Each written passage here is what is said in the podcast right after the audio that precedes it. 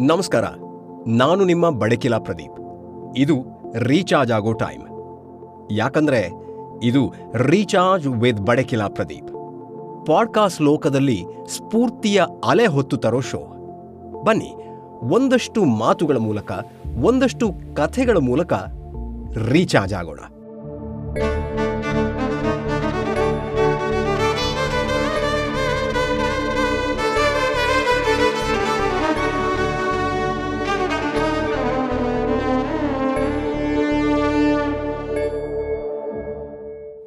ನಮ್ಮ ಜೀವನ ಅದೆಷ್ಟೋ ಟ್ವಿಸ್ಟ್ ಅಂಡ್ ಟರ್ನ್ಗಳ ಮೂಲಕ ರೂಪಿತವಾಗಿದೆ ಅಲ್ವಾ? ಆದರೆ ನಾವು ಅದನ್ನೆಲ್ಲ ಮೀರಿ ನಮ್ಮ ಬದುಕನ್ನು ಕಟ್ಕೋಬೇಕು.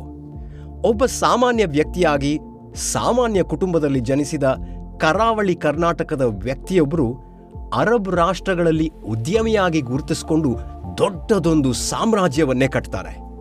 ಅದೆಷ್ಟೋ ಮಂದಿಗೆ ಕೆಲಸವನ್ನು ಕೊಡ್ತಾರೆ. ಅದರ ಹಿಂದಿನ ಪರಿಶ್ರಮ, ಪಟ್ಟ ಕಷ್ಟ ಎಷ್ಟರ ಮಟ್ಟಿಗೆ ಇರಬಹುದು? ಊಹಿಸೋದಕ್ಕೂ ಸಾಧ್ಯ ಆಗಲ್ಲ. ಆದರೆ ಇಂತಹ ದೊಡ್ಡ ಮಟ್ಟದ ಸಾಮ್ರಾಜ್ಯವನ್ನ ಕಟ್ಟಿ ಬೆಳೆಸಿದ ದೇಶ ವಿದೇಶಗಳಲ್ಲಿ ಹೆಸರುವಾಸಿಯಾದ ಬಿಸ್ನೆಸ್ಮೆನ್ ಇಂತಹ ವ್ಯಕ್ತಿ ತನ್ನ ಕೋಟ್ಯಂತರ ರೂಪಾಯಿಗಳ ಸಾಮ್ರಾಜ್ಯವನ್ನು ಕಳೆದುಕೊಂಡದ್ದು ಹೇಗೆ?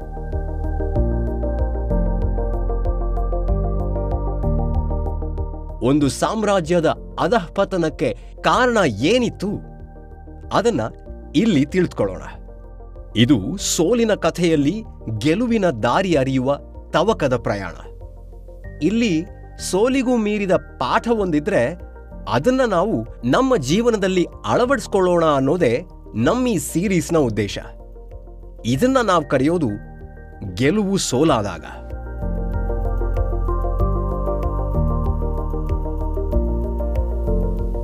ಅಂದ್ಹಾಗೆ ಆ ಕೋಟಿ ಒಡೆಯ ಯಾರು?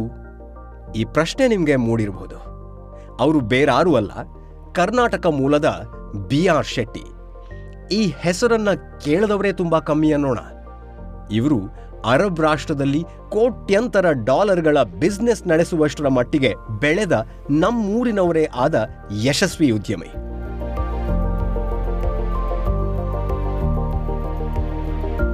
ಇವರು ತನ್ನ ಇಪ್ಪತ್ತಾರನೇ ವಯಸ್ಸಿಗೆ ಉಡುಪಿಯ ಮುನ್ಸಿಪಲ್ ಚುನಾವಣೆಯಲ್ಲಿ ನಿಂತು ಗೆಲ್ತಾರೆ.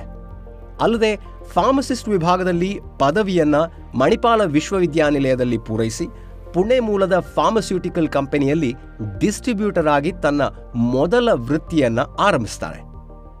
ಆದರೆ ತನ್ನ ವೃತ್ತಿಯ ಕಡೆಗೆ ಸರಿಯಾಗಿ ಗಮನ ಕೊಡದ ಭವಗುತ್ತು ರಘುರಾಮ್ ಶೆಟ್ಟಿ ಅವರು ತನ್ನನ್ನ ತಾನು ರಾಜಕೀಯದಲ್ಲಿ ತೊಡಗಿಸಿಕೊಂಡಿದ್ರಿಂದಾಗಿ ಆರ್ಥಿಕವಾಗಿ ಹೊಡೆತ ತಿನ್ನೋದಕ್ಕೆ ಶುರು ಮಾಡ್ತಾರೆ.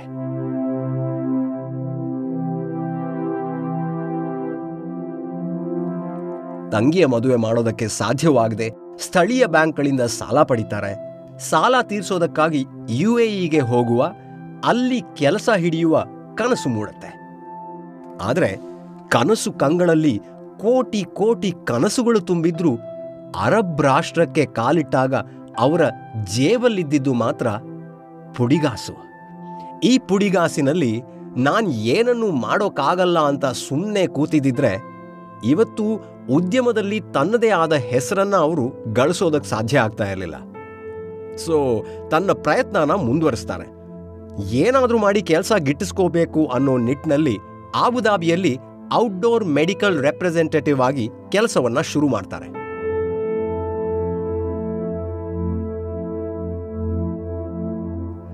ಬೀದಿ ಬೀದಿ ಸುತ್ತಿ ಎಲ್ಲ ಸಣ್ಣ ಸಣ್ಣ ಕ್ಲಿನಿಕ್ಗಳಿಗೂ ಕೂಡ ತಮ್ಮ ಬಳಿ ಇದ್ದ ಔಷಧಿಗಳನ್ನು ಕೊಡ್ತಾರೆ.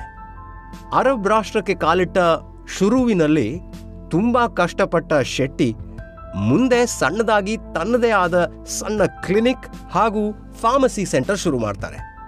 ಕಾಲಕ್ರಮೇಣ ಇದನ್ನೇ ಬೃಹತ್ ಸಂಸ್ಥೆಯಾಗಿ ಬೆಳೆಸಿ N M C multi speciality ಆಸ್ಪತ್ರೆ ಅಂತ ಅದು ಎಲ್ಲೆಡೆ ಗುರುತಿಸ್ಕೊಳ್ಳುತ್ತೆ. ಅಲ್ಲದೆ ಆವತ್ತಿನ ಕಾಲಕ್ಕೆ ಸಾವಿರಾರು ಭಾರತೀಯರಿಗೆ ಗಲ್ಫ್ ಕನಸಿನ ಪೋಸ್ಟರ್ ಬಾಯ್ ಆಗಿ ಕಾಣಿಸ್ಕೊಳ್ತಾರೆ.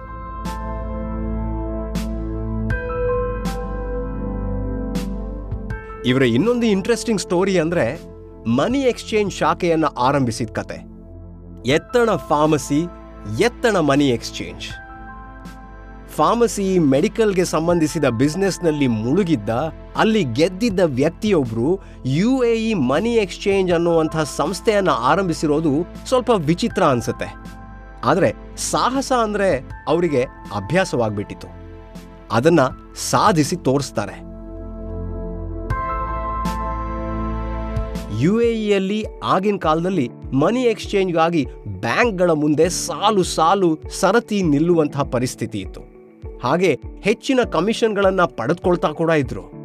ಅದನ್ನ ಗಮನಿಸಿದ ಶೆಟ್ಟಿಯವರು ತಾನ್ಯಾಕೆ ಒಂದು ಖಾಸಗಿ ಮನಿ ಎಕ್ಸ್ಚೇಂಜ್ ಕಂಪನಿ ತೆರಿಬಾರ್ದು? ಅಂತ ಯೋಚಿಸ್ತಾರೆ. ಅದನ್ನ ಕಾರ್ಯರೂಪಕ್ಕೂ ತರ್ತಾರೆ. ಅದರಲ್ಲೂ ಯಶಸ್ವಿ ಆಗ್ತಾರೆ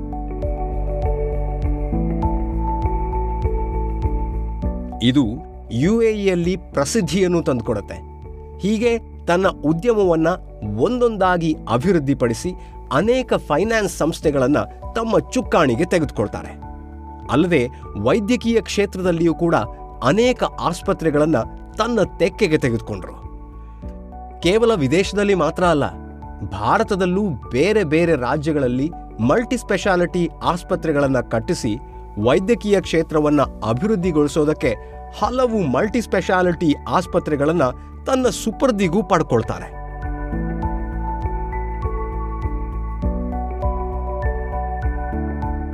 ಸೋಲಿನ ಹಾದಿ ತುಳಿದ ಅದೆಷ್ಟೋ ಹಾಸ್ಪಿಟಲ್ಗಳನ್ನು ಖರೀದಿಸಿ ಅದ್ರ ಮೇಲೆ ಹೂಡಿಕೆ ಮಾಡ್ತಾರೆ.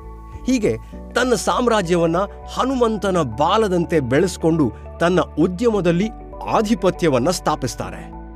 ತನ್ನದೇ ಆದ ಮಹತ್ವಾಕಾಂಕ್ಷಿ ಯೋಜನೆಗಳ ಮೂಲಕ ದೇಶ ವಿದೇಶಗಳಲ್ಲಿ ತನ್ನ ಪರಿಶ್ರಮದಿಂದ ಕಟ್ಟಿದ ಸಾಮ್ರಾಜ್ಯದಲ್ಲಿ ಅನೇಕರಿಗೆ ಉದ್ಯೋಗವನ್ನ ನೀಡ್ತಾ ಸ್ಫೂರ್ತಿದಾಯಕ ಉದ್ಯಮಿಯಾಗಿ ಹೊರಹೊಮ್ತಾರೆ.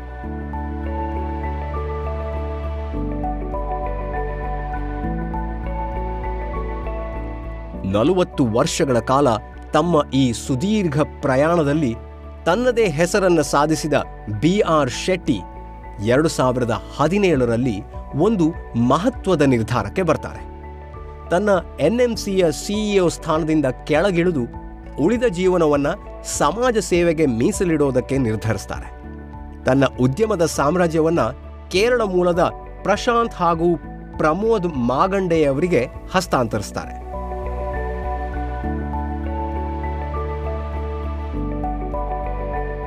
ಗೆಲುವಿನ ಹಾದಿ ಕಠಿಣ. ಆದರೆ ಸೋಲು ಬರೋದಕ್ಕೆ ಶುರುವಾದಾಗ ಅದನ್ನು ನಿಭಾಯಿಸೋದು ಹೇಗೆ ಅನ್ನೋದೇ ಅರಿಯದಾಗುವ ರೀತಿಯಲ್ಲಿ ಮನಸ್ಸು ಅಯೋಮಯವಾಗಿಬಿಡತ್ತೆ. ಎರಡು ಸಾವಿರದ ಹತ್ತೊಂಬತ್ತರವರೆಗೂ ಗೆಲುವಿನ ಉತ್ತುಂಗದಲ್ಲಿಯೇ ಇದ್ದ ಶೆಟ್ಟಿ ಸಾಮ್ರಾಜ್ಯ ಒಂದು ವಿವಾದಾತ್ಮಕ ಟ್ವೀಟ್ನಿಂದಾಗಿ ಅಧಃಪತನವನ್ನು ಕಾಣುತ್ತೆ.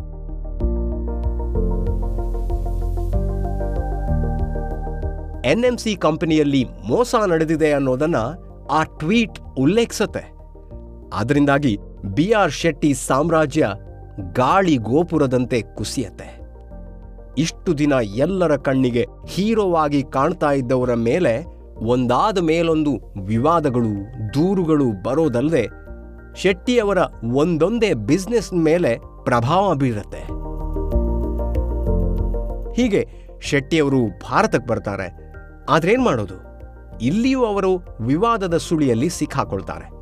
ಈ ಆರೋಪಗಳ ಸುಳಿಯಿಂದ ಹೊರಬರುವ ಸಲುವಾಗಿ ಶೆಟ್ಟಿಯವರು ಈಗಲೂ ಹೋರಾಡ್ತಿದ್ದಾರೆ.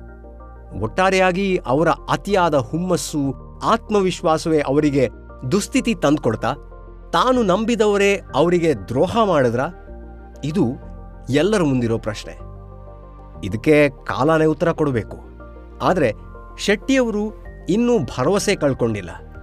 ತನ್ನ ಮೇಲಿನ ಎಲ್ಲ ವಿವಾದಗಳನ್ನು ತೊಡೆದು ಹಾಕಿ ನಾನು ಮತ್ತೆ ಯು ಎ ವಾಪಸ್ ಆಗ್ತೀನಿ ಅನ್ನೋ ಮಾತನ್ನ ಹೇಳ್ಕೊಂಡಿದ್ದಾರೆ.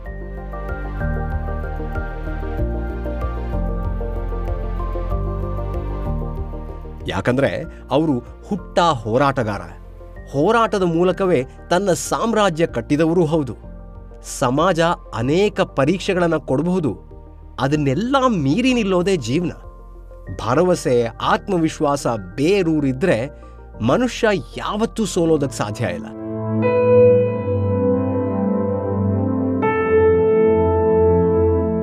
ಇಲ್ಲಿ ಯಾವುದು ಶಾಶ್ವತವಲ್ಲ. ನಮ್ಮ ಕರ್ತವ್ಯಗಳನ್ನು ನಿಭಾಯಿಸ್ಕೊಂಡು ಹೋಗೋದಷ್ಟೇ ನಮ್ಮ ಬದುಕಾಗಿರಬೇಕು ಅಂತ ನಂಬಿ ಬದುಕಿದವರು ಅತಿಯಾದರೆ ಅಮೃತವೂ ವಿಷ ಅನ್ನೋವಂತೆ ಯಾವುದಕ್ಕೂ ಅತಿಯಾಗಿ ಆಸೆ ಪಡದೆ ಯಾರನ್ನೂ ಅತಿಯಾಗಿ ನಂಬದೆ ನಮ್ಮ ಬದುಕನ್ನ ನಡೆಸ್ಕೊಂಡು ಹೋಗಬೇಕು. ಹೀಗೆ ಜೀವನ ಅನೇಕ ಪಾಠಗಳನ್ನು ಕಲಿಸುತ್ತೆ. ಜೀವನ ಪರ್ಯಂತ ಸೋಲ್ತಾ, ಗೆಲ್ತಾ ನಮ್ಮ ಬದುಕಿನ ದೋಣಿಯನ್ನ ನಾವು ಮುನ್ನಡೆಸ್ಕೊಂಡು ಹೋಗಬೇಕು. ಒಂದಲ್ಲ ಒಂದಿನ, ಒಂದಲ್ಲ ಒಂದು ರೀತಿಲಿ ಗೆಲುವು ನಮ್ಮ ಕೈ ಹಿಡಿಯತ್ತೆ. ಅದಿಲ್ಲಾಂದ್ರೂ ನಾವು ಮಾಡಿರುವ ಪ್ರಯತ್ನದ ಕುರಿತ ಸ್ಯಾಟಿಸ್ಫ್ಯಾಕ್ಷನ್ ಇದೆಯಲ್ಲ? ಅದು ನಮಗೆ ನೆಮ್ಮದಿಯ ನಿದ್ದೆ ಕೊಡುತ್ತೆ.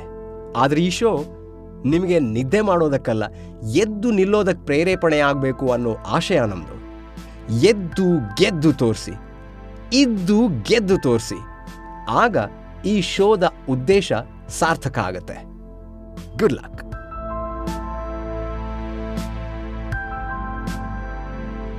ಈ ಶೋ ಹೇಗನ್ನಿಸ್ತು? ನಮ್ಗೆ ತಿಳಿಸಿ. ನಿಮ್ಮ ಪ್ರತಿಕ್ರಿಯೆ ಈ ರೀತಿಯ ಪ್ರೇರಣಾದಾಯಕ ಸಂಚಿಕೆಗಳಿಗೆ ಸ್ಫೂರ್ತಿಯಾಗತ್ತೆ. ನಾನು ನಿಮ್ಮ ಬಡಕಿಲಾ ಪ್ರದೀಪ್. ಮತ್ತೆ ಸಿಗ್ತೀನಿ. ನಮಸ್ಕಾರ.